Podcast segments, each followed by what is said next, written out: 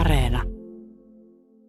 Olen Juuso Pekkisen automaattinen lomailmoitus. Pekkinen on lomalla ja uusia jaksoja on taas luvassa tammikuun aikana.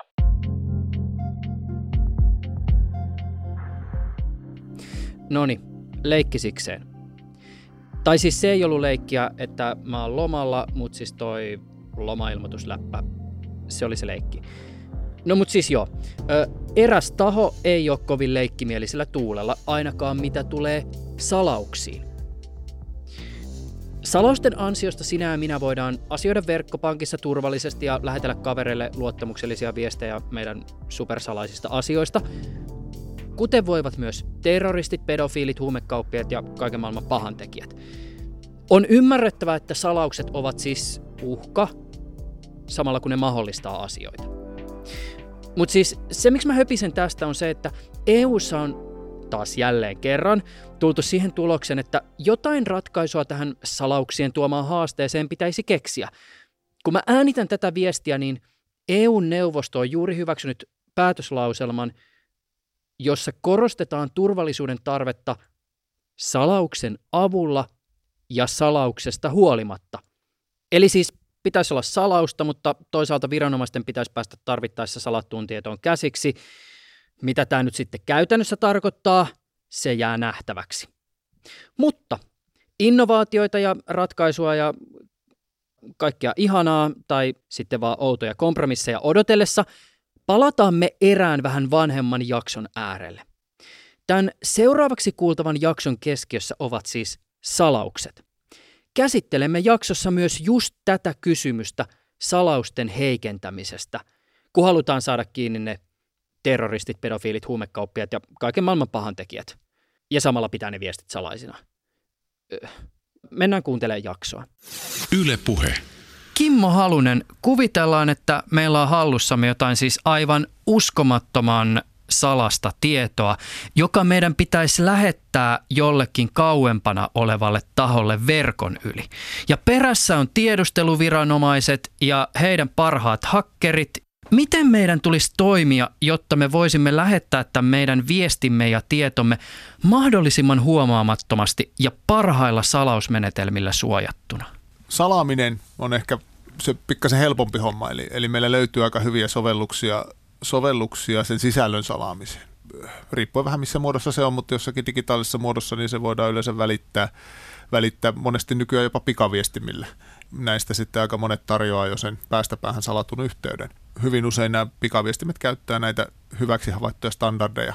Silloin kun puhutaan virallisista valtion yhteyksistä, niin silloinhan meillä on niin kuin luokitellut ohjelmistot, joita pitää käyttää. Mutta ne pitää sisällään oleellisesti samat salausalgoritmit. Et sitten vaan ne toteutukset on katsottu pikkasen paremmin läpi kuin ehkä tämmöisissä niin kuin kaupallisissa yhteyksissä tai avoimesti saatavilla olevia, olevia juttuja. Et niissä sitten se, miten, miten ne katsotaan läpi ja, ja miten se ohjelmisto varmennetaan, että se toimii oikein, niin se on ehkä tehty vähän tarkemmin. Mutta mut lähtökohtaisesti kyllä ne salausalgoritmit siellä on, on ihan niin kuin samoja käytännössä kuin vaikka jossain sotilas- tai, tai just tämmöisessä valtion salaisissa yhteyksissä. Se toinen asia, minkä mainitsin tämä huomaamattomasti, niin se on ehkä vähän sitten niin kuin hankalampi juttu, että siinä, siinä vaiheessa pitää tuota ehkä hylätä ajatus, että omalta kotitietokoneelta tai omasta puhelimesta lähettää, vaan sitten pitäisi pyrkiä löytämään joku, joku kertakäyttöinen laite ja vastaavasti sitten vastaanottajalla olisi ehkä hyvä olla vastaavat kyvykkyydet sitten, että ei sitä niin kuin lähetetä sitten suoraan vastaanottajankaan omaan sähköpostiin tai, tai puhelimeen, puhelimeen koska, koska sitten tämän niin sanotun metadatan avulla päästään aika hyvin jäljille siitä, että mitä on tapahtumassa ja vaikka se itse sisältö sitten pysyy sala- salattuna kyllä, niin kuitenkin se, että ollaan kommunikoitu ja mahdollisesti lähetetty tietty määrä dataa, niin paljastuu sitten näille tiedustelupalveluille ja muille. Siitä voi seurata ongelmia. Mä oon ymmärtänyt, että just tämmöinen joku niin sanottu burneri-laptoppi, jota käyttää vain tähän tarkoitukseen, on tarpeen. Ja, ja varmaan, jos on oikein foliohattu kireellä ja puhutaan tosi kovista salaisuuksista, niin siihen pitää varmaan pistää sitten vielä joku semmoinen käyttöjärjestelmä, joka on mahdollisimman huomaamaton, joka paljastaa käyttäjästä mahdollisimman vähän, mielellään viestii vaikkapa Tor-verkon välityksellä ja joka ei esimerkiksi ole tallennettu verrattuna sen Burneri-laptopin kovalevylle vaan, joka toimii sen välimuistista. Kyllä, kyllä. Käytännössä noin, noin sitä pitää lähteä liikkeelle ja, ja tietysti se, että että tuota, tämmöinen niin kuin kertaluontoinen kommunikaatio voi olla helpompaa kuin sen, että jos meidän pitäisi niin kuin säännöllisesti kommunikoida. Aikaisemminhan vakoja jännäreistä kaikki tiedämme, että käytettiin tämmöisiä dead-droppeja, johon jätetään puiston penkin alle joku, joku ja tuota, toinen tietää sen sieltä hakea sitten. Vähän vastaavan tyylisiä, tyylisiä juttujahan verkossakin pitäisi olla ja mun käsityksen mukaan jotkut on toteuttanut esimerkiksi jotkut mediatalot tai muut, että on, on tämmöisiä niin kuin digitaalisia järjestelmiä, joihin pyritään, että, että, että jos haluaa niin kuin mahdollisimman anonyymisti ja turvallisesti kommunikoida, niin, niin pystyisi jättämään niitä viestejä. Tuo verkkomaailma on muuttunut tietyssä mielessä parempaan suuntaan, että, että nykyään aika paljon liikennettä liikkuu salattuna. Että se, ei, se ei ole niin kuin mitenkään poikkeuksellista, että, että viestintä on salattua, vaan se alkaa enemmän, enemmän olla jopa sääntö. Mm. Näiden sanotaan viimeisten viiden, seitsemän vuoden aikana niin on niin kuin mennyt siihen suuntaan, että, että verkkoliikenne halutaan salata, salata, koska sitä vaan on niin helppoa, ei pelkästään tiedustelupalveluiden, vaan oikeastaan niin kuin kenen tahansa sitten sieltä välistä päästä katsomaan ja pahimmassa tapauksessa jopa muokkaamaan. Niin, niin ollaan menty hyvin siihen suuntaan, että, että pyritään salaamaan ja varmentamaankin vielä se viestintä verkossa. Mikä muuten on yleisesti käytössä olevista viestintämenetelmistä kaikkein heikoiten salattu? No kyllä varmaan lähtökohtaisesti se on toi sähköposti siis siinä mielessä, että siinähän ei, ei päästä päähän salausta oikeastaan perusasetuksena saada, saada kauhean hyvin toteutettua. Siinä pitäisi jollain tasolla nähdä vaivaa. Toki nykyään nekin alkaa olla sitten verkkotasolla salattuja aika hyvin, että ja, ja varsinkin jos, jos verkkoselainta käyttää omien sähköpostien katsomiseen, niin näin yleensä menee sen H T T P:n yli.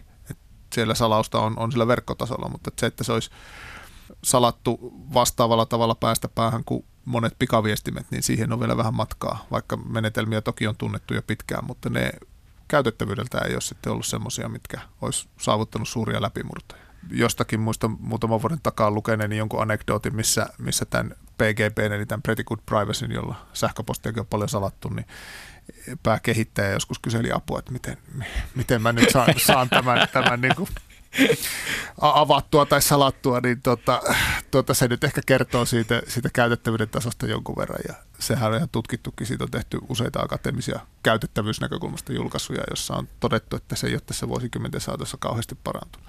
Nykyään jonkun verran löytyy sitten palveluntarjoajia, jotka, jotka pystyy saa semmoisen vaikka omaan Outlookin pluginin, jossa voi salata sen, mutta se sitten vastaanottavassa päässä monesti vaatii muutakin kuin vain sen sähköpostin avaamisen, että se ei, se ei riitä, että sä avaat sen sähköpostin, vaan siellä on ehkä joku linkki, jonka takaa sitten pystyy sen hakemaan sen viestin.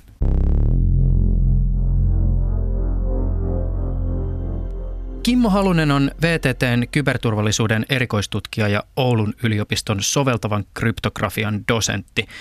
Salauksista puhutaan tällä hetkellä paljon ja erilaiset salausmenetelmät näyttelevät vähintään sivuroolia väännöissä, joissa usein toisessa vaakakupissa painavat esimerkiksi viranomaisten tarpeet ja toisessa kyberturvallisuuteen ja ihan siis perusoikeuksiin liittyvät kysymykset. Tänään keskustelemme salauksista ja salausmenetelmiin liittyvistä ajankohtaisista kysymyksistä ja voi olla, että teemme myös sivuhyppyjä muidenkin kryptografisten sovelluskohteiden, kuten todennuksen tai autentikoinnin maailmaan. Nauhoitamme tätä keskustelua tammi-helmikuun vaihteessa kaksituhattakaksikymmentä. Yle Puheessa Juuso Pekkinen.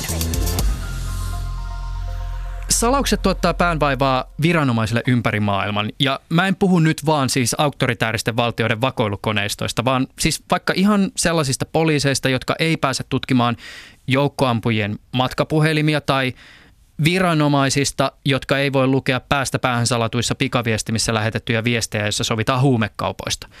Terroristit, ääriliikkeet, pedofiilit, nämä kaikki tahot käyttää rikosten suunnittelussa ja toteuttamisessa salauksia.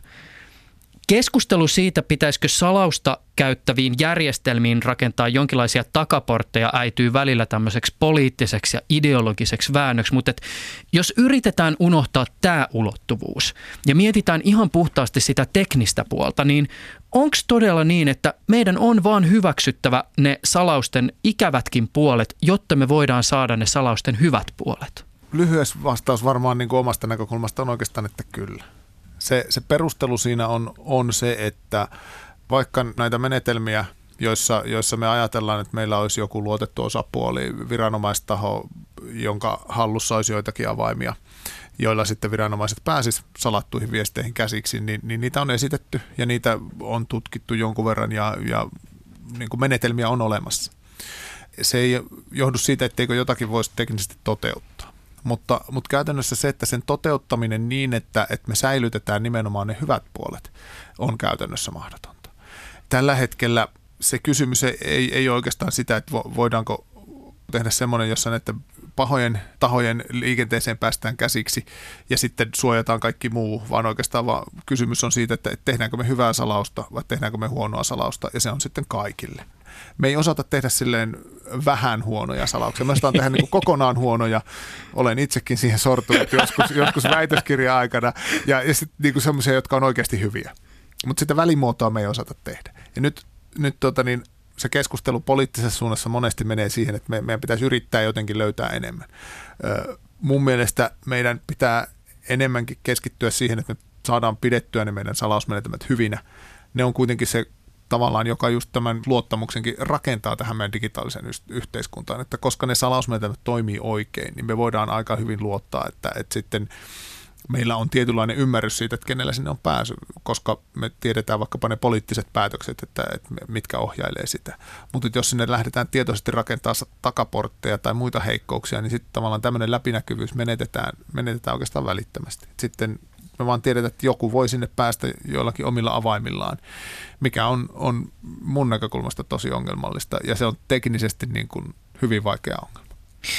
Kun me nauhoitamme tätä keskustelua, on kulunut suurin piirtein viikko Reutersin uutisesta, jonka mukaan teknologiayhtiö Apple luopui F B I:n kanssa keskusteltuaan suunnitelmista salata päästä päähän tekniikalla iPhone-puhelinten pilveen tallennetut varmuuskopiot. Tähän pitää tietysti uutisena suhtautua hieman varovasti, koska osapuolet ei ole tätä asiaa kovin paljon kommentoineet, eikä ole siis tietoa siitä, että kuinka vakavissaan esimerkiksi Apple tässä suunnitelmassaan oli. Mutta ihan yleisesti, mitä ajatuksia tämä sussa herättää? Sala, salaukset on hyviä, salaukset on vahvoja ja niitä on nyt otettu paljon käyttöön, mutta niin kuin viranomaisilla on aika hyvä pääsy monissa tilanteissa ja varmaan erityisesti tietysti tuolla Yhdysvaltain puolella, koska aika moni tämmöinen iso teknologia-alusta, jossa meidän niin kuin tietoja liikkuu, niin sijaitsee siellä, niin heillä on aika hyvä pääsy sinne ja, ja nimenomaan tämmöisten erilaisten varmuuskopioiden ja muiden kautta. Ja, ja tavallaan nyt kun tämmöinen suunnitelma sitten on ollut, niin ehkä heillä on ollut sitten nimenomaan huoli, että, että he edelleen tavallaan menettäisivät sitä kyvykkyyttä tutkia, tutkia mahdollisia rikoksia ja asioita. Ja se, että, että sitten tota Apple on mahdollisesti jättänyt tämmöisen tekemättä, niin kyllä mä pidän sitä vähän ikävänä juttuna. Että musta, mä uskon siihen, että, että niinku se semmoinen parempi turvallisuus auttaa siihen. Ja, ja nämä on sitten semmoisia juttuja, mitä tuossa äskenkin mainittiin, että mitkä pitää jollakin lailla tasapainottaa se viranomaisten tarpeet ja käyttäjien turvallisuus. Mutta kun tässäkin on se, että saattaa sinne niitä pyyntöjä ehkä tulla muiltakin tahoilta kuin vaan F B I:ltä ja tietenkin se voi olla sitten vähän, että, että miten sitten Apple niihin reagoi, että, että jos joku suomalainen poliisi tai, tai sitten kiinalainen poliisi tai joku muu pyytää sinne pääsyä. Ja joissakin maissahan on sitten, sitten tuota vaadittu, jos se nyt väärin muista, niin ainakin Venäjällä on, on, on tämmöistä, että, että niin kuin näitä tietoja pitää nimenomaan säilyttää Venäjällä, venäläisillä palvelimilla ynnä muuta, että, että sitten tavallaan haluttaessa maaviranomaisilla olisi pääsy. pääsy tämmöiseen dataan. Tähän pilvipalvelupuoleen liittyen on vielä jollakin tavalla tärkeää artikuloida siis se, että, että kyllähän esimerkiksi, jos nyt puhutaan vaikka Applesta, niin he kertoo heidän omissa teknisissä tiedoissaan, että ne tiedot, joita he säilyttää palvelimilla, jotka usein on jotain muuta kuin Applen palvelimia, siis mm. esimerkiksi Amazonin tai mm, Googlen palvelimia, kyllä. Niin ne tiedot itsessään, nehän on salattuja. Kyllä. Mutta Applella on niihin käyttäjän tietoihin se niin sanottu salausavain. Kyllä. Ja erityisesti pilvipalveluympäristöissä lienee just olennaista ymmärtää se, että tietyllä tavalla sitä turvallisuutta ja sen ehdottomuutta määrittää just se, että kuka niitä salausavaimia hallinnoi. Kyllä. Se avain on kuitenkin sitten se, millä pääsee käsiksi niihin tietoihin. Aikanaan kun itse aloin tätä alaa opiskelemaan, niin, niin tuota, yhdessä talvikoulussa, jossa oli sitten alan professorita luennoimassa, niin professori Bart Preneel käytti tämmöistä ilmaisua, että itse asiassa niin kryptografian tutkijathan ei oikeastaan ratkaise ongelmia, että me vaan niin kuin siirretään niitä. et, et, tota, jos ajatellaan, ajatellaan perinteistä tämmöistä symmetristä salausta, jossa, jossa molemmilla osapuolilla on sama, samanlainen avain, jolla, jolla sitten sillä samalla avaimella voidaan sekä salata että purkaa viestintää. Niin, niin internetskaalassa se, se iso ongelma siinä on sitten, että no miten me voidaan sopia keskenään nämä avaimet. Ja, ja nyt sitten niin kuin julkisen avaimen järjestelmät tarjoaa meille siihen aika hyvän mahdollisuuden, että me voidaan julkaista yksi avain, jolla sitten toinen voi sen haluamansa avaimen tai osaan siitä avaimesta, miten nyt noissa protokollissa on sovittu, voi tavallaan lähettää sitten minulle esimerkiksi. Ja, ja minä sitten vastaavasti hänen julkisella avaimellaan salattuna sen oman osuuden, ja sitten meillä on yhteinen salaisuus, jota me voidaan sitten käyttää sen symmetrisessä maailmassa. Mutta tämähän sitten taas ei ratkaise kaikkia ongelmia. Tämä muodostaa sen avaintenhallinnan uuden ongelman, että et, et kuka, kuka luo ja hallinnoi nämä julkiset avaimet, sal, niihin liittyvät salaiset avaimet, ö, miten me voidaan luottaa niihin. Ja sitten meillä on ollut pitkään tämä järjestelmä netissäkin, missä on erilaisia certificate authorityjä tämmöisiä, jotka, jotka myöntää sertifikaatteja julkisille avaimille. Ja se on sitten muodostunut osaltaan myös ongelmalliseksi. Vaikka kryptografisia ratkaisuja nykyään on monenlaisia, niin ei ne ole täydellisiä, vaan niihin sitten liittyy just aina joku asia siihen ympärille, että miten just esimerkiksi avaimia hallinnoidaan, niin se on tällä hetkellä iso kysymys. Se, mille tuossa alun perin nauroin, kun sanoit tuon mm. kommentin, niin mieleen tuli just tämä, että esimerkiksi näiden teknologiajättien kohdalla välillä tuntuu siltä, että salausta tarjotaan ratkaisuksi sellaisiin ongelmiin, jota ei voi ratkaista. Siis Facebook haluaa esimerkiksi päästä päähän kryptata sen keskustelun, jota jotkut tahot toimivat jollakin tavalla moderoitavan. Siis vaikkapa mm. jos jossain pikaviestiryhmissä levitetään vihapuhetta, niin he voivat todeta, että sori, me ei nähdä mitä siellä tapahtuu, niin me Kyllä. ei pystytä.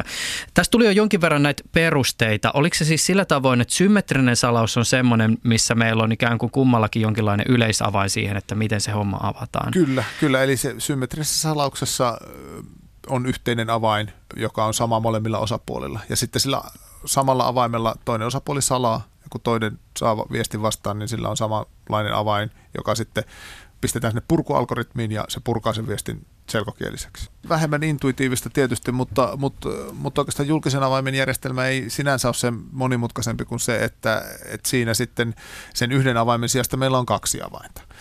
Toinen niistä on tarkoitettu julkistettavaksi, eli sen voi huutaa toreilla, turuilla, kertoa kenelle vaan käytännössä, että tämä on Kimmon avain.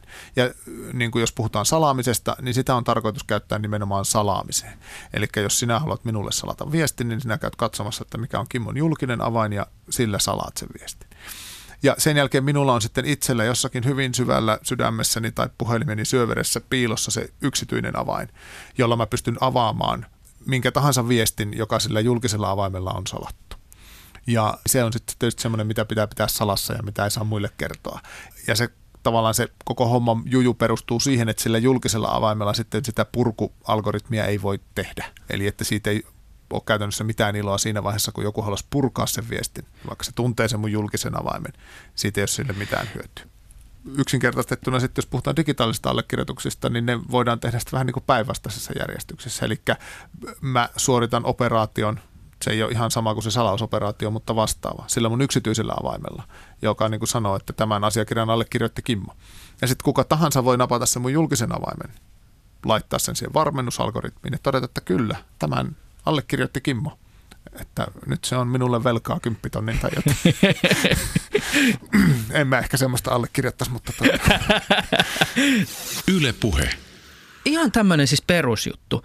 Salausavain, siis se asia, jolla jokin tieto salataan, niin sehän ei ole siis välttämättä se salasana, jota ihminen käyttää. Siis että kun mä kirjaudun palveluun sillä salasana yksi kaksi kolme, mm.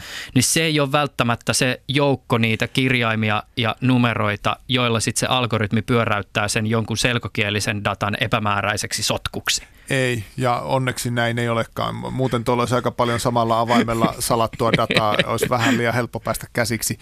Salausavaimien generointiin on aika monia tapoja. Salasanoistakin saadaan salausavaimia, mutta niitä harvoin käytetään suoraan just sen takia, että kun me valitaan niin käsittämättömän huonoja salasanoja, salasanoja että, että sinne pitää tavallaan lisätä satunnaisuutta, että me saadaan hyviä avaimia. Mutta että, että sitten monestihan se ohjelmallisesti tai laitteistossa generoidaan niitä avaimia, avaimia sitä salausta varten. Ja niihinhän ei sitten välttämättä liity mitään tämmöistä ihmis, ihmisinputtia, salasanaa tai muutakaan. Koska usein salausavaimessa on tämä jonkinlainen satunnaisuuselementti, niin sehän tulee sieltä, että siis tyypillisesti vaikka jossain käyttöjärjestelmässä on tämmöinen satunnaisgeneraattori, joka sitten, jota sitten voidaan käyttää sen salausavaimen luomisessa. Mutta käsittääkseni just nimenomaan tämmöisen niin kuin aidon satunnaisuuden generointi tietokoneella ei ole mitenkään erityisen helppoa. Ja jos tehdään puhtaasti laskennallista satunnaisuutta, niin siitä käytetään nimitystä pseudosatunnaisuus. Kyllä, kyllä. Eli, eli tota, kun meidän tietokoneet on mitä ne on, niin ne ei niin kuin tietokone itsessään, koska se on tämmöinen deterministinen prosessi, niin se ei oikeastaan niin kuin satunnaisuutta sinänsä voi tuottaa. Joten se pseudosatunnaisuuslukugeneraattori on sitten se oikeastaan kryptografinen prosessi, joka tuottaa riittävän satunnaista materiaalia sitten yleensä niin kuin ohjelmien käyttöön. Mikä ohjelma nyt tarvii sitten, sitten on se sitten salausavaimia tai johonkin peliin satunnaisuutta tai muuta, niin sitä voi sieltä saada, saada sitten käyttöön. Mutta eikö jos me tunnetaan se, miten se satunnaisuuden tuottaa, niin silloin me pystytään tavallaan niin kuin siis... Siihenkin yleensä liittyy, liittyy tämmöinen niin kuin avain, eli tämmöinen äh, sanotaan siemenarvo, jolla, jolla niin kuin alustetaan se. Ja jos se siemenarvo tunnetaan, niin silloin yleensä pystytään katsomaan sitä eteenpäin ja sekin on oma tieteen ja taiteenlajinsa, että miten, miten niistä niin kuin saadaan hyviä. Hyvänkin salausmenetelmän. Tämmöisen niin kuin ihan standardoidun salausmenetelmän, joka, joka salausmenetelmänä on hyvä, niin voi pilata sillä, että käyttää sen avaimen generoinnissa huonoa satunnaisuutta. Ja itse asiassa, kun noista takaporteista tuossa aikaisemmin oli puhetta, niin yksi tuommoinen viime aikojen takaporteista oikeastaan liittyi tämmöiseen satunnaislukugeneraatioon, eli oli, oli olemassa y- yksi satunnaislukuja generoiva algoritmi, josta sitten vahvoja epäilyksiä on, on että, että siellä ilmeisesti N S A:n toimesta on ollut, ollut jonkunlainen takaportti siihen, että, että se ei tuotakaan tietyillä niillä lähtöarvoilla, mitä siinä on, niin se ei tuotakaan ihan niin paljon satunnaisuutta kuin voisi ajatella. Jonka tietysti sitten voi ajatella, että jos sitä nyt sattuu käyttämään vaikka omien salausavainten generointiin, niin sitten ne ei olekaan niin hyviä kuin niiden pitäisi olla. No miten sitten, jos ajatellaan sitä, että, että mä nyt suunnittelen jotakin Windowsia tai muuta mm. käyttöjärjestelmää, johon mä haluaisin sitten semmoisen satunnaisgeneraattori, joka loisi aitoa satunnaisuutta, niin miten mä sen sitten teen? Mistä mä kaivan ne syötteet, jotta sitä satunnaisuutta, siis oikeata kohinaa saisi jollakin tavalla aikaiseksi? No sitähän perinteisesti on yritetty saada niin kuin, niin kuin erilaisista laitteista ja, ja järjestelmäprosesseista, joita ajatellaan, että, että on, on riittävän satunnaisia, vaikka just aikaisemmin oli nämä hiirenliikkeet ja näppäimistön näpyttelyt ja muut. Siinä nyt nykyään voi olla monenlaista asiaa, että se, sinne kerätään sitä tämmöistä satunnaisuutta, jolla pyritään alustamaan niitä pseudosatunnaisuuslukugeneraattoreita aina riittävän tiheän väliajoin, että, että sitä sit saadaan sitä satunnaisuutta riittävästi jaettua eteenpäin.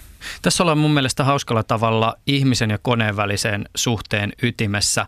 Kone toimii deterministisesti just niillä säännöillä, mitä sinne on syötetty sisään. Ja sitten jos halutaan satunnaisuutta, niin sitten otetaan inputtia sieltä ihmiseltä, joka pyörii sen tietokoneen niin, ympärillä. Mutta mut se voi tulla toki niinku muualtakin, että sitä voi, se voi liittyä verkossa tapahtuviin juttuihin tai, tai sitten tavallaan siellä, että kun nykykäyttöjärjestelmät aika monimutkaisia, niin siellä riittyviin prosesseihin. Niin siis mä oon ymmärtänyt, että joku tämmöinen tapa luoda satunnaisuutta on ihan siis semmoinen, että jos esimerkiksi siis ihan sähköisiin signaaleihin tulee mm. jotakin häiriöitä, Kyllä. niin niitä häiriöitä voidaan käyttää sen Kyllä. satunnaisuuden tuottamiseen. Kyllä, koska, koska niin kuin yleensä ajatellaan näin, että tämmöiset sanotaan luonnolliset häiriöt sähkössä tai muualla, niin, niin ne on nimenomaan satunnaisia. Että et niitä, niitä on hyvin vaikea, vaikea ennustaa. Jossakin on nähnyt niitä kuvia, semmoinen laavalampuseinä, jossa tuota, tavallaan se laavalampujen liike on sitten sitä satunnaisuutta. Sat, satunnaisuutta niin kuin siinä, siinä että se on tietynlainen luonnollinen prosessi, jota sitten ei pysty pysty niin kuin hallitsemaan sillä lailla, että hätäkeinot keksii, niitä on, on monenlaisia tapoja ja, ja niistä yritetään sitten sit saada riittävän hyvää satunnaisuutta. Ajatellaan kryptografian mielessä niin niihin salausavaimiin liittyen.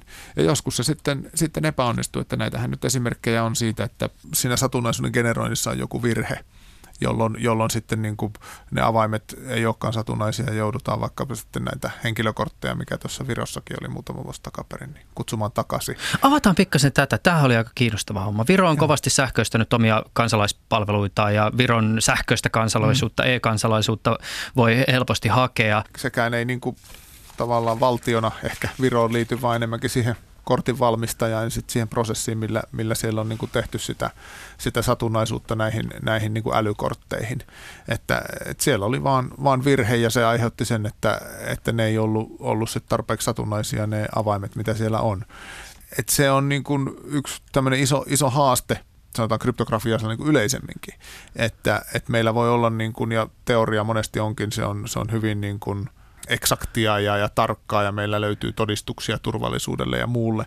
Mutta sitten kun lähdetään tekemään niitä toteutuksia, niin siellä niin kuin pienikin lipsahdus saattaa aiheuttaa sitten se, että se koko homma, homma ei toimikaan niin kuin pitäisi.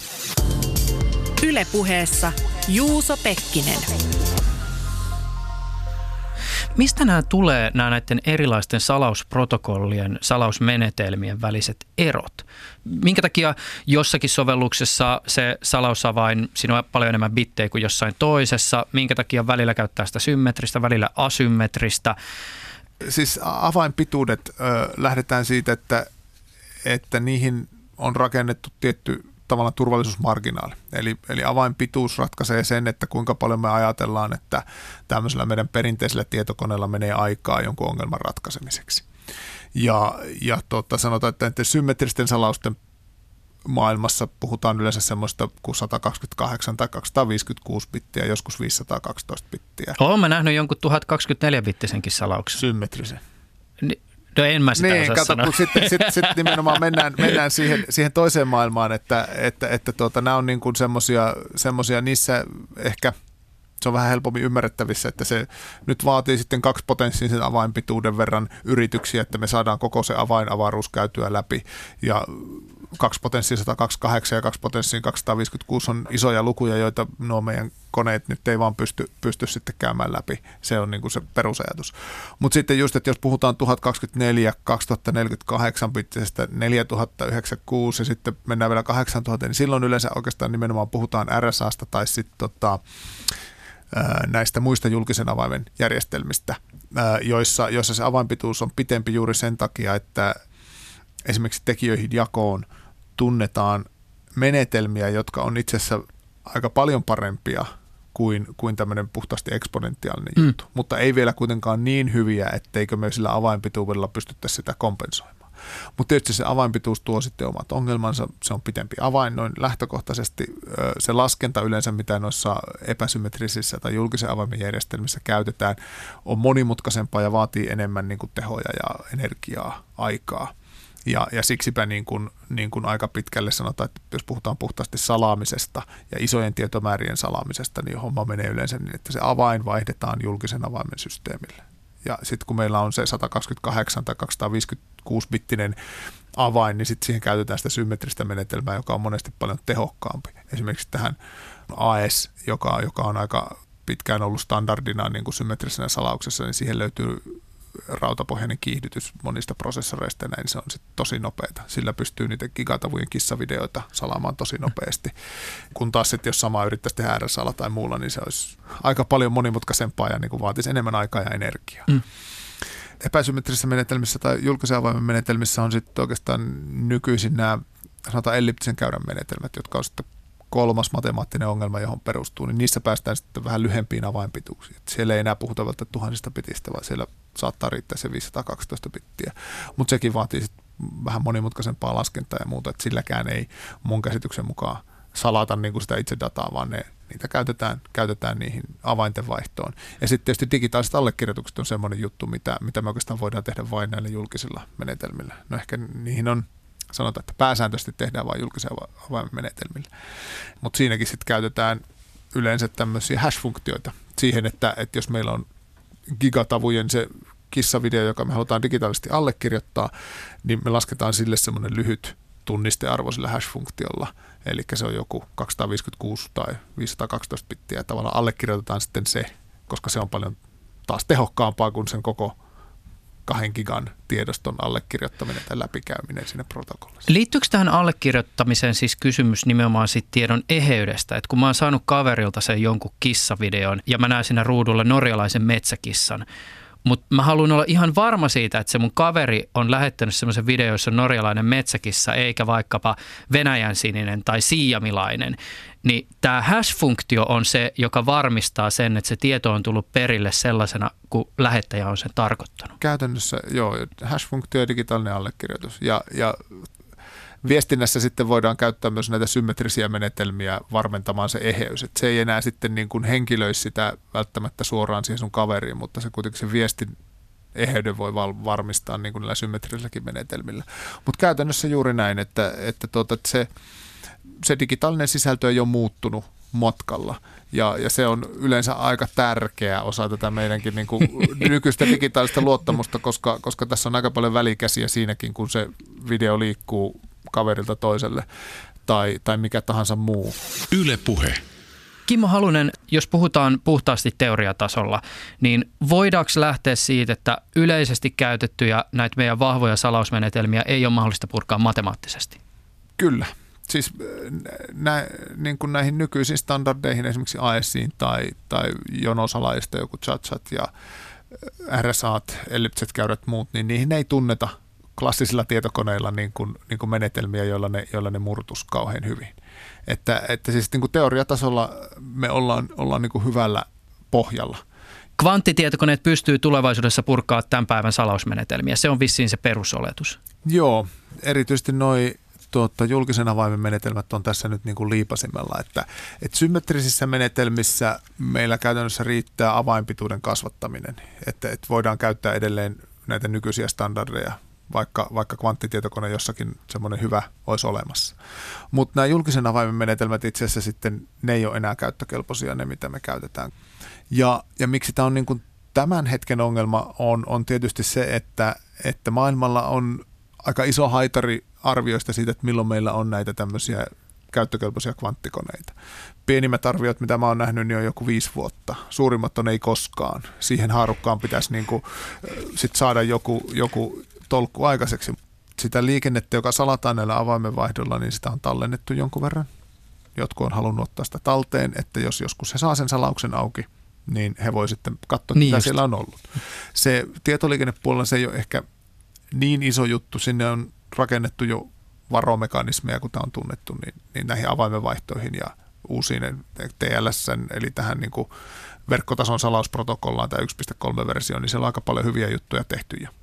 Mutta mut sitten nämä niin kuin digitaaliset allekirjoitukset on ehkä omasta näkökulmasta semmoinen isompi juttu, koska jos me ajatellaan, että meidän elämä siirtyy tuonne digitaaliseen maailmaan, niin kuin se on aika pitkälle siirtynyt. Ja jos vaikka ajattelee, että pankkilainaa, asuntolainaa voi hakea digitaalisesti ja digitaalisesti allekirjoittamalla, niin lähtökohtaisestihan sen allekirjoituksen olisi hyvä olla turvallinen sen kaksikymmentäviisi vuotta tai mikä se laina-aika nyt onkaan. Mm. Ja sitten siitä kun ruvetaan puhumaan, että no tuleeko kaksikymmentäviiden vuoden päästä meille kenties kvanttikone, niin siihen liittyy jo aika paljon epävarmuutta. Ihan tämmöisenä teoreettisena skenaariona. Kuvitellaan, että joku salainen, vaikkapa valtiollinen tutkimusryhmä onnistuisi salaa kehittämään tehokkaan kvanttitietokoneen, jolla nykyisiä salauksia voisi lähteä purkaa. A, minkälaista strategista etua tämä kyvykkyys tälle valtiolle toisi? B, jäisikö tämä asia mahdollisesti huomaamatta? Strateginen etu omasta näkökulmasta on tietysti merkittävä. Jos pystyt lukemaan käytännössä lähes kaiken nykyisin salatun viestinnän, niin on, onhan siitä niin kuin iso etu. Jääkö se huomaamatta, niin sehän on sitten tavallaan, että miten käytät sitä tietoa. Että jossain vaiheessa, jos käytät sitä saamaasi tietoa paljon, niin maailmaan hiipii epäilys, että pystyt tekemään jotain, mitä muut ei ehkä pysty tekemään. Tämähän on asia, jonka kanssa, kanssa tasapainoillaan varmasti tiedustelupuolella aika paljon, ja muistaakseni tässä Turingin elämästä kertovassa elokuvassakin, niin se esiintyi siellä loppupuolella, kun he pystyivät sitten sitä saksalaisten salausta purkamaan, niin heillekin kävi selväksi, että, että vaikka he pystyvät niin kuin näitä viestejä lukemaan, niin he ei voi kaikkea käyttää, koska se tavallaan sitten paljastaisi heidän kätensä sinne suuntaan, ja, ja tota niin, että sitä voitiin käyttää vaan sitten tavallaan strategisesti merkittävimmissä jutuissa. Että se on tasapainottelua, vaikka se etu voisi olla merkittävä. Toki just sillä, että tietää asioita, niin vaikkei sillä tiedolla suoraan tekisikään mitään, niin siitä on jo aika iso etu. Yle Puhe.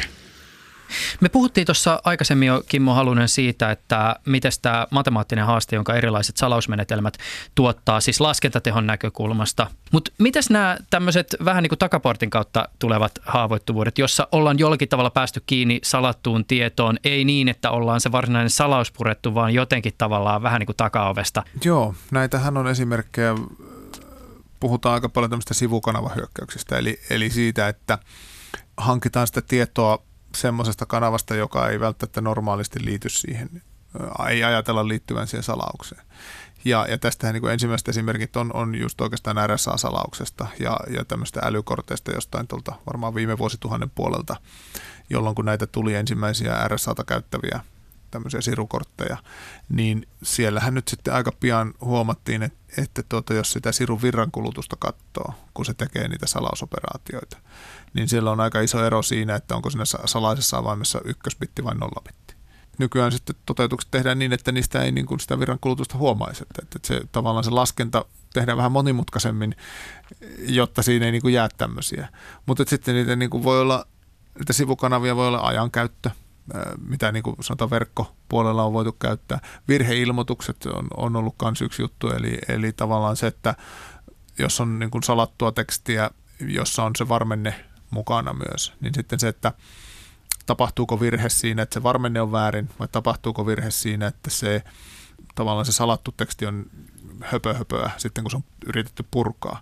Niin tämmöisillä virheilmoituksilla on itse asiassa pystytty purkamaan salattua. Niin siitä. Tavallaan ikään kuin poissulkevalla niin, menetelmällä. Niin käytännössä, käytännössä silleen, että sitä, sitä tuota, haltuun saatua salattua viestiä ruvetaan muokkaamaan tavu kerrallaan vähän erilaiseksi ja sitten tarkkailla, että kumpi virheilmoitus tulee palvelimelta, kun se laitetaan sinne menemään. Sitä kautta sitten niin kuin päästään katsomaan, että mikä tavu on sitten oikein ja näin. Ja se, se on aika, aika hauska harjoitus. Se on jossakin kryptografian verkkokursseissa ollut niin kuin itselläkin tehtävänä. Että, niin, niin se on aika jännä, kun sit sen koodaa ja laittaa katsomaan ja sitten sit niin kuin, alkaa huomaamaan, että sieltä sit tulee, viesti tulee tavu kerralla ulos. Mulla ei hajuakaan avaimesta, mutta tuota, se palvelin paljastaa sen mulle, kun sinne vaan heittää niitä viestejä. Eri kanavien kautta voidaan päästä kiinni siihen, siihen salattuun tekstiin, niin se on ihan, ihan oikea ongelma ja siihen ei aivan hirveästi on lääkkeitä, että aina jotenkin niin kuin tuntuu, että joku kanava monesti jää huomioitta ja kaikkia on vaikea suojata. Mutta tietysti niin kuin yleisellä tasolla niin, niin nämä perusjutut, kun hoitaan kuntoon, niin ollaan niin kuin aika hyvällä mallilla. Onko siellä väliä turvallisuuden näkökulmasta, mistä jokin salausmenetelmä alun perin tulee? Siis toisin sanoen, kuinka olennainen vaikkapa ihan siis suomalaisesta turvallisuusnäkökulmasta on se, että meillä on salaamisessa edes jollain tasolla omavaraisuutta?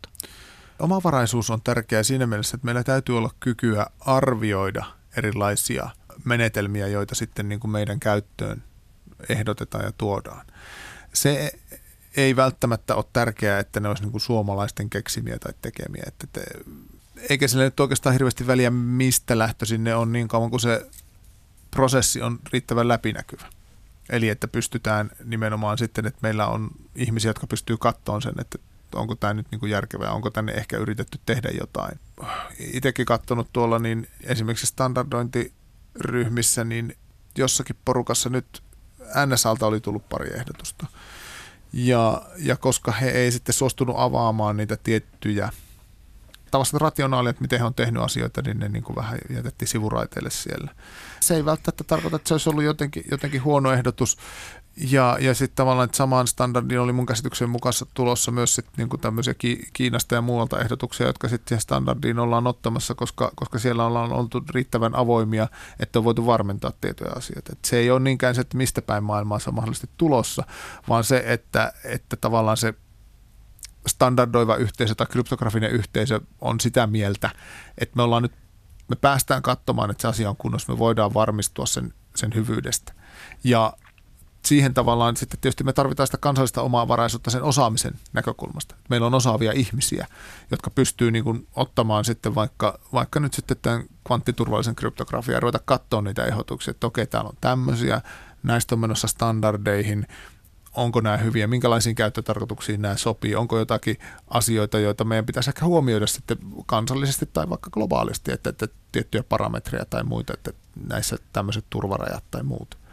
Ja, ja tavallaan, jos sitä osaamista ei ole, niin sit me joudutaan tavallaan sokeasti luottamaan joidenkin muihin, muiden toteutuksiin. N S:ltä tulee hyvä protokolla ja no, no, sieltä, otetaan käyttöön, niin, kun ne sanoo, että tämä on hyvä. Niin, kyllä. Yle Puhe. Puhutaan salausmenetelmien tulevaisuudesta.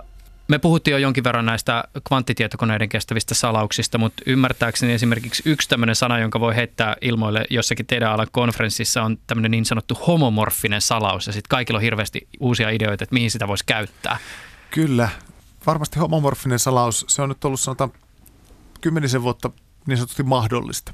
Että tunnettu menetelmä, jolla, jolla voidaan tätä tehdä. Ja, ja homomorfinen salaushan tarkoittaa käytännössä sitä, että minä esimerkiksi yksityishenkilönä voin salata jotakin arkaluontoista tietoa, jota haluaisin, että sille tehtäisiin jotakin laskentaa. Esimerkkitilanne. No yksi ihan esimerkki, joka on tehtykin, niin on, on niin kuin D N A:sta tehtävä sydäntautiriskiarvio. Niin eli eli tota, haluan antaa D N A:ni siihen laskentaan, että voidaan tehdä tämmöinen ar- arvio, mutta se arvio pitää laskea, koska se vaatii kovaa laskentaa, niin se, sitä en voi tehdä niin kuin omalla kotikoneella eikä omalla matkapuhelimella. Mutta en halua, että, että tota, se taho, joka sen laskee, luovuttaa tiedon omasta sairausriskistäni vaikka minun vakuutusyhtiölleni. Kyllä, ei, ei. Ja että ei saa sitä koko tavallaan D N A:ta, minkä mä nyt sinne on luovuttamassa, niin, niin, niin edes omaan käyttöönsä mi- mihinkin muunkaan tarkoitukseen. Ja, ja homomorfinen salaus toimii siis sillä tavalla, että mä teen salauksen. Si- sekin, siinäkin on, on julkinen ja salainen avain. Mä teen sen salauksen sille datalle, lähetän sen sinne laskentakeskukseen jonnekin pilveen.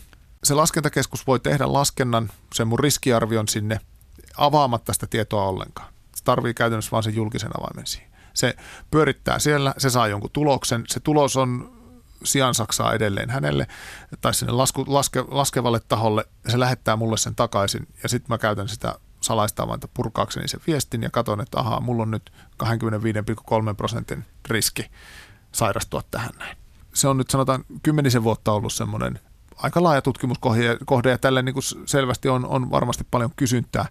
Ihan kaikkia ongelmia sekään ei ratkaise tietenkään. Ja sanotaan, että siitä sitten semmoinen laajempi, vähän laajennettu ajatus on sitten tämmöinen niin kuin monen toimijan yhteinen laskenta, englanninkielinen termi secure multiparty computation, jossa keskenään epäluuloiset tahot, use, useat epäluuloiset tahot, haluaa saada keskenään laskettua jonkun tietyn tuloksen, haluaa jotain yhteistä tietoa laskea ja jokainen tuoda siihen niin kuin omat tietonsa paljastamatta niitä muille. Esimerkkitilanne. Esimerkkitilanne vaikkapa, vaikkapa voisi olla, olla esimerkiksi pankeilla. Voisi olla jotain, niin kuin, että, että halutaan jonkun tietyn asian yhteinen riski selvittää, mutta ei haluta paljastaa, kuinka paljon itsellä on vaikkapa riskiä siinä asiasta, niin kuin valuuttaa kiinni tai muuta. Ja, ja nämä pankit voisivat vois niin ajatella, että he pistää ne tiedot sinne, suorittaa tämän protokollan. Kaikki saa tietää sitten vaikkapa, että mikä on on A C M:n riskiluokitus sen perusteella, mitä, mitä tietoja kaikilla pankeilla siitä on. Kaikki pankit saa sen tietää, mutta kukaan ei paljasta niin kuin omaa yksityiskohtaista tietoaan kaikille, että no hei, me ollaan sijoitettu sen viisi miljardia, että tuota, aika, aika, aika huonosti menee tässä, tässä vaiheessa. Et, et, et se on niin kuin semmoinen, semmoinen mikä, mikä on tällä hetkellä myös hyvin paljon tutkimuksen alla ja josta taas on, on jo toteutuksiakin olemassa jonkun verran. Ja niin kuin varmaan aika moni voi äkkiä keksiä, että mihin tämmöistä voisi niin kuin koittaa hyödyntää. Mutta nämä on edelleen laskennallisesti aika intensiivisiä ja vaatii sitten laskentatehoa ja niin kuin pyritään kehittämään koko ajan niin kuin tehokkaammiksi, että, että ne toimisi paremmin. Mä en vielä ihan keksi, että, että mitä täällä voisi laskea, mutta mulle tuli mieleen joku tämmöinen, että kun Tinder tulevaisuudessa kehittää jotain aivan superhyviä uusia algoritmeja, niin tämä voisi soveltua siihen jotenkin sillä tavoin, että, että käyttäjät voisi jollakin tavalla jakaa tietoa siitä, että kenenkaan ne on jo käynyt treffeillä ja mi- miten treffeillä on mennyt. Ja sitten näiden tietojen pohjalta voisi jotenkin laskea jotain tulevaisuuden yhteensopivuuksia, mutta niin, että käyttäjille ei paljastuisi, että kuka on ollut kenenkinkaan. Kyllä, kyllä. Ja no mitä, joo, ne, mitä, ne, mitä ne on ollut siitä mieltä. Niin, niin just näin. Siis käy, käytännössä aika hyvin olet jyvällä siitä, että mitä, mitä voisi niin kuin lähteä laskemaan. Ja sitten vielä kolmannen aiheon nostan esille on tämmöinen funktionaalinen salaus, jossa, jossa sitten se on vähän niin kuin homomorfisen salauksen kolikon toinen puoli. Eli siinä halutaan antaa se tulos ehkä jonkun kolmannen osapuolen laskettavaksi. Vaikkapa voi saada jotakin terveystietoja, että et halutaan vaikka kansanterveydellisesti laskea joku riski. riski johonkin, johonkin ja, ja jokainen kansalainen voisi sitten niin kuin funktionaalisesti salata ne tiedot, mitä, mitä haluaa sinne luovuttaa, mitä sinne tarvii luovuttaa ja sitten viranomainen tai muu voisi laskea sen riskin. He saa sen oman tuloksen, mutta he ei niin kuin näitä yksittäisiä tietoja sit saa, pääsisi kuitenkaan katsomaan. Ja he pystyisivät laskemaan vain ja ainoastaan sen sovitun funktion, sen sovittuun tarkoitukseen käyttämään sitä. Jos nyt ajatellaan tämmöisiä datamassoja ja muuta, muuta niin sitä meidän yksityisyyden suojaa pystyttäisiin aika paljon parantamaan, jos tämmöisiä menetelmiä voitaisiin voitais paremmin hyödyntää. Yle Puhe.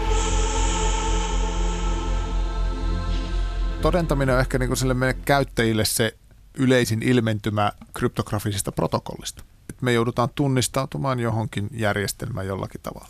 Se on meille tietynlainen käyttäjäkokemus. Se, miten se todentaminen, tunnistautuminen, autentikointi tapahtuu, niin se on tavallaan se kryptografinen prosessi. Siihen on kehitetty protokolla. Kryptografian avulla siellä käytetään monesti salausta, siellä käytetään hash-funktioita, siellä käytetään mahdollisesti digitaalisia allekirjoituksia ja muuta.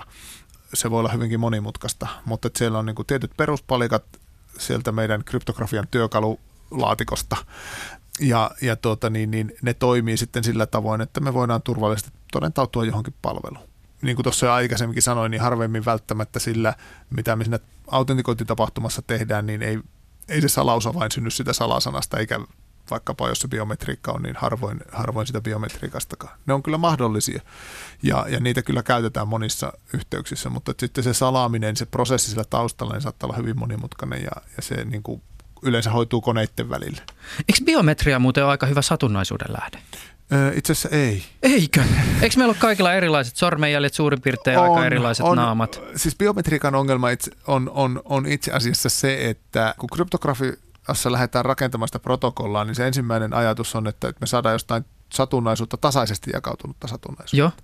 Biometria ei yleensä ole sitä. Se on hyvin niin kuin ei tasaisesti jakautunut. Siinä on kyllä satunnaisuutta, mutta se jakauma on niin kuin joku gaussinen tai, tai joku muu. Mutta ne ei ole sel, juuri sellaista satunnaisuutta, jota niin kuin me kryptografiassa tarvitaan. Okay. Ja itse asiassa siinä on sitten niin kuin aika, siihen on kehitetty sitten aika paljon menetelmiä just siinäkin, että miten me voitaisiin muodostaa siitä biometristä satunnaisuudesta, semmoista satunnaisuutta, mitä me voitaisiin suoraan hyödyntää kryptografiassa. Sekin on mahdollista ja, ja, niin kun, ja se on itse asiassa niin kun yksi tapa, ää, jos ajatellaan niin kun, vähän sivupolulle mennään tässä, mutta näitä niin kun, mitä on, ajatuksia, ongelmia ehkä biometriikkaan liitetään niin kun, tämmöisen yksityisyyden suojan ja jäljitettävyyden perusteella, niin että jos me käytettäisiin enemmän kryptografisia menetelmiä meidän biometrissä tunnistautumisessa, semmoisia, mitä on ollut olemassa jo viisitoista vuotta tai kauemminkin, niin meillä ehkä olisi vähän vähemmän niitä yksityisyyteen liittyviä ongelmia ja, ja tuota, voitaisiin olla vähän turvallisemmin. Toki sielläkin on, on vielä ratkaisemattomia ongelmia ja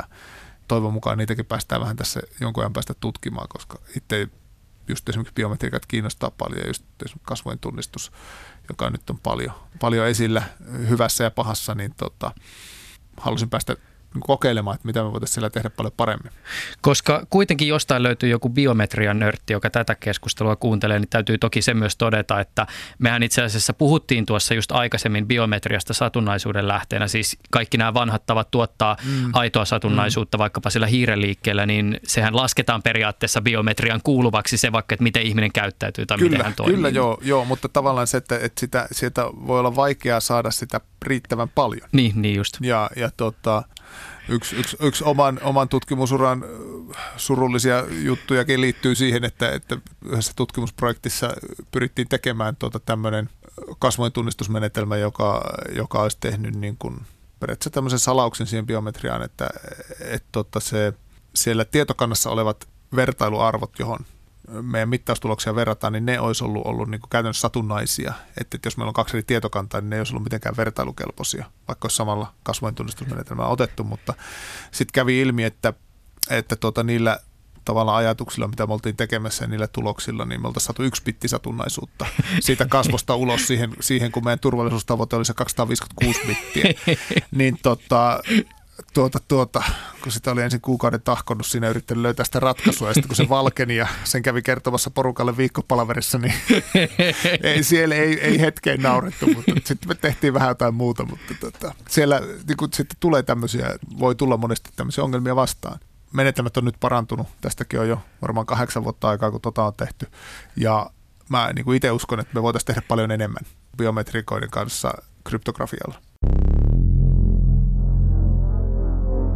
Seuraavaksi keskustelemme V T T:n kyberturvallisuuden erikoistutkijana ja Oulun yliopiston soveltavan kryptografian dosenttina toimivan Kimmo Halusen kanssa hänen viimeaikaisista tutkimuksistaan.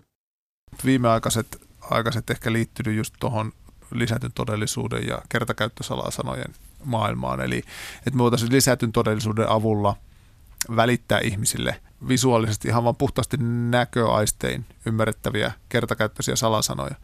Kertakäyttöisillä salasanoilla on se hyvä puoli, että niitä pystyy käyttämään esimerkiksi vaikkapa puhekäyttöliittymissä, kun semmoisia pitkäaikaisia salasanoja en ehkä mielelläni a, voi olla tosi vaikea lausua niitä, mitä omassa salasanamanagerissa on niin kuin generoituna kolme, kaarisulje oikea, iso A, jotain tämmöistä näin, niin tota, niitä on vähän vaikea puhua ja toiseksi kun ne on kerran puhuttu, niin en mä niitä enää pitäisi kauhean salaisina. Tämmöiset kertakäyttösalasanat on niin kuin ollut yksi vaihtoehto, mitä me ollaan ajateltu, että niitä voitaisiin sitten sit jaella visuaalisen kryptografian avulla. Esimerkki, missä me käytetään kertakäyttöisiä salasanoja? Pankkien tunnuslukulistathan oli, niin oli tämmöinen, tota, mitä Suomessa varmaan aika monelle kuulijalle lienee tuttuja. Että et käytännössä semmoiset on yleensä niitä kertakäyttöisiä. Mutta näitä voisi niin kuin jaella tavallaan ihmisille visuaalisesti suoraan heidän älylaseihin tai muihin. Mikä se oli se teidän systeemi, minkä te kehitte? No, siis tämä oli tämmöinen visuaalisen kryptografian sovellus, eli visuaalinen kryptografia on, on tämmöinen kryptografian laji, jossa salattu tieto voidaan avata vain katsomalla sitä. Eli perinteisestihän salaaminen ja avaaminen tapahtuu silleen, että tietokone tekee monimutkaista laskentaa ja näin päin pois. Visuaalisessa kryptografiassa salaaminen tapahtuu oikeastaan niin kuin kuvamuodossa ja sala, salaisuus, haluttu kuva jaetaan osiin. Ja sitten kun riittävän monta osaa on päällekkäin, niin siinä ihminen näkee sen alkuperäisen kuvan käytännössä. Ja, ja tällä tavalla niin kuin, niin kuin me ajattelemme, että voitaisiin jakaa. jakaa näitä kertakäyttösalasanoja silleen, että osa on jossakin julkisella näytöllä ja osa tulee sitten niin kuin sille käyttäjän laitteeseen. Meillä oli sekä älylasi että mobiilipuhelinsovellusta ja on, demo löytyy edelleenkin. Tehtiin se puheen tunnistus vielä siihen päälle, että pystyi puhumaan sen, sen salasanan. Kuvitellaan, että meillä on vaikka kuva mikkihiirestä. Se mikkihiiri Joo. on tavallaan se. Se on se salaisuus, mikä me halutaan salata. Ja sitten se hajotetaan osiin, joista yksittäisten osasta se näyttää vain kohinalta. Se on käytännössä niin kuin semmoista, mitä ennen aikaa oli televisiossa, kun ei ollut kanavakohinaa. Joo, just näin. Mutta sitten kun niitä osia, jos niitä on kaksi osaa, niin sitten kun ne kaksi osaa saa päällekkäin, niitä voi olla kolme tai neljä, tai minkä verran vaan haluaa. Mutta sitten kun ne tarpeeksi monta osaa saa päällekkäin, niin sitten se mikkihiiri ilmestyy siihen.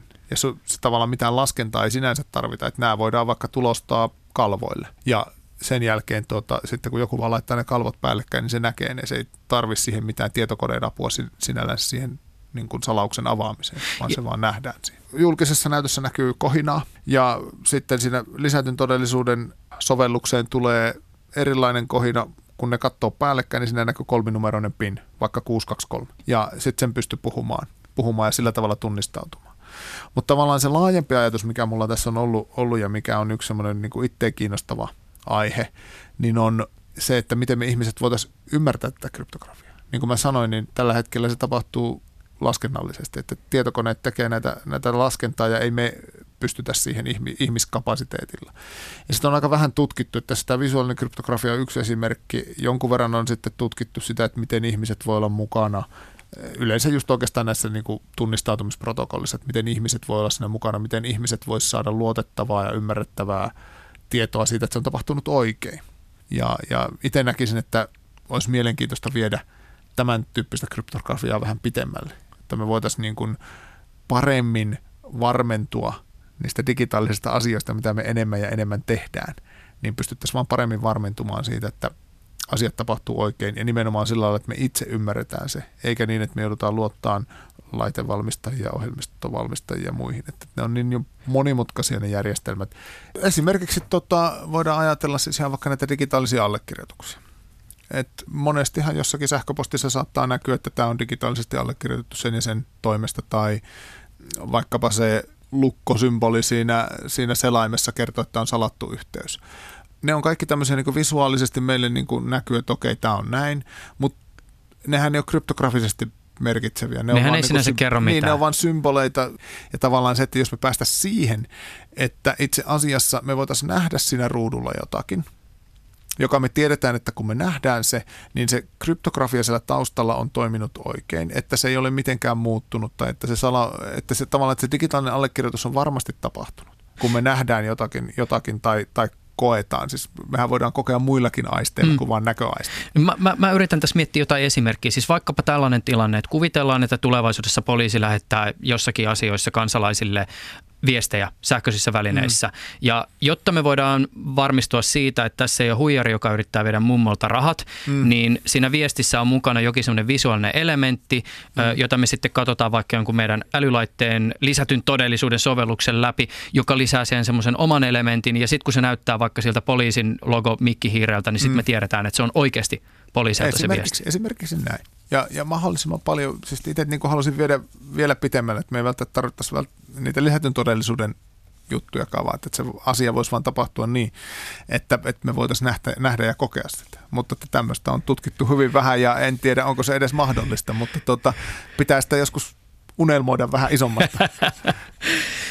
Kimmo Halunen, tuleeko sulle mieleen vielä jotakin tällaisia salauksiin tai salausmenetelmiin liittyviä ajankohtaisia asioita, joita me ei ole ehkä tässä vielä mainittu, siis joko tekniseltä puolelta, tai ootko esimerkiksi miettinyt sellaisia tulevaisuuden, siis lähitulevaisuuden poliittisia vääntöjä, joita salauksiin liittyen ehkä tullaan vielä käymään?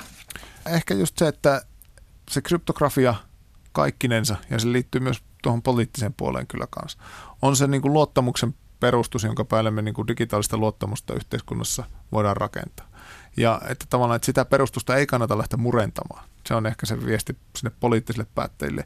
Ja kyllä mä näen niin kuin sitä, sitä, että tämä on kuitenkin vähän sellainen toistuva teema, että se aika ajoin nousee esille, että, että onko meillä niin kuin liian vahvat salaukset tai käytetäänkö salauksia sillä tavalla, että se haittaa niin kuin yhteiskunnan toimintaa. Mutta että kyllä siinä pitää huomioida, että, että kyllähän niin kuin rikollisessa toiminnassa käytetään myös paljon muutakin semmoista ihan tavallista infrastruktuuria ja, ja tietojärjestelmiä ja muuta, eikä me olla välttämättä vaatimassa, että niitä pitäisi niin kuin erityisesti heikentää tai huonontaa tai, tai niin kuin niihin ruveta tekemään valtavia aukkoja. Joku varmaan on mennyt johonkin murtokeikalle julkisella liikenteellä. On, ja autolla ja, ja syönyt leipää. niin, että, että, tota, niin, niin, mä itse näen, että se, se kryptografia on kuitenkin, niin kuin monesti sanonutkin, että se on semmoinen välttämätön ehto meidän niin kuin kyberturvallisuudelle. Että jos meillä ei ole niin kuin kryptografista teoriaa ja sitä kryptografista menetelmää luoda jotakin luottamusta ja turvallisuutta, niin sitä on hyvin hankala silloin tehdä ollenkaan. Se ei ole riittävä ehto siinä mielessä, että vaikka meillä se on, ja niin kuin tuossa on tullut todettua, niin vaikka meillä sitä teoriaa on ja näin, niin se voidaan aina toteuttaa huonosti, tai se voidaan vesittää myös niillä poliittisilla päätöksillä, tai, tai sillä, että yhteiskunta ei vaan halua niin kuin jotakin ottaa käyttöön. Mutta että ilman sitä kryptografista perustaa, niin me ei pystytä hyvää tietoturvaa, kyberturvallisuutta rakentaa meidän tulevaisuuden niin kuin yhteiskuntaa. Siksi siitä on hyvä pitää niin kuin huolta sekä niistä teknisistä asioista, että meillä on sitä ymmärrystä Suomessa ja, ja muutenkin maailmalla, että miten ne asiat toimii, miten ne pitää tehdä hyvin. Ja, ja sitten tavallaan siitä poliittisesta näkökulmasta, että ei lähdetä niin kuin sinne tekemään muutoksia, jotka sitten vaarantaa sen koko perustuksen tavallaan vain sen takia, että meillä on, on olemassa jonkinlainen osa yhteiskuntaa, joka sitä sitten mahdollisesti käyttää omiin vähän ikäviin tai paljonkin ikäviin tarkoitusperiin. Kimmo Halunen, kiitos sulle keskustelusta. Kiitos. Yle Puheessa Juuso Pekkinen. Äsken kuultu jakso oli siis uusinta. Uusia jaksoja on luvassa taas vähän myöhemmin allekirjoittaneen palattua lomilta.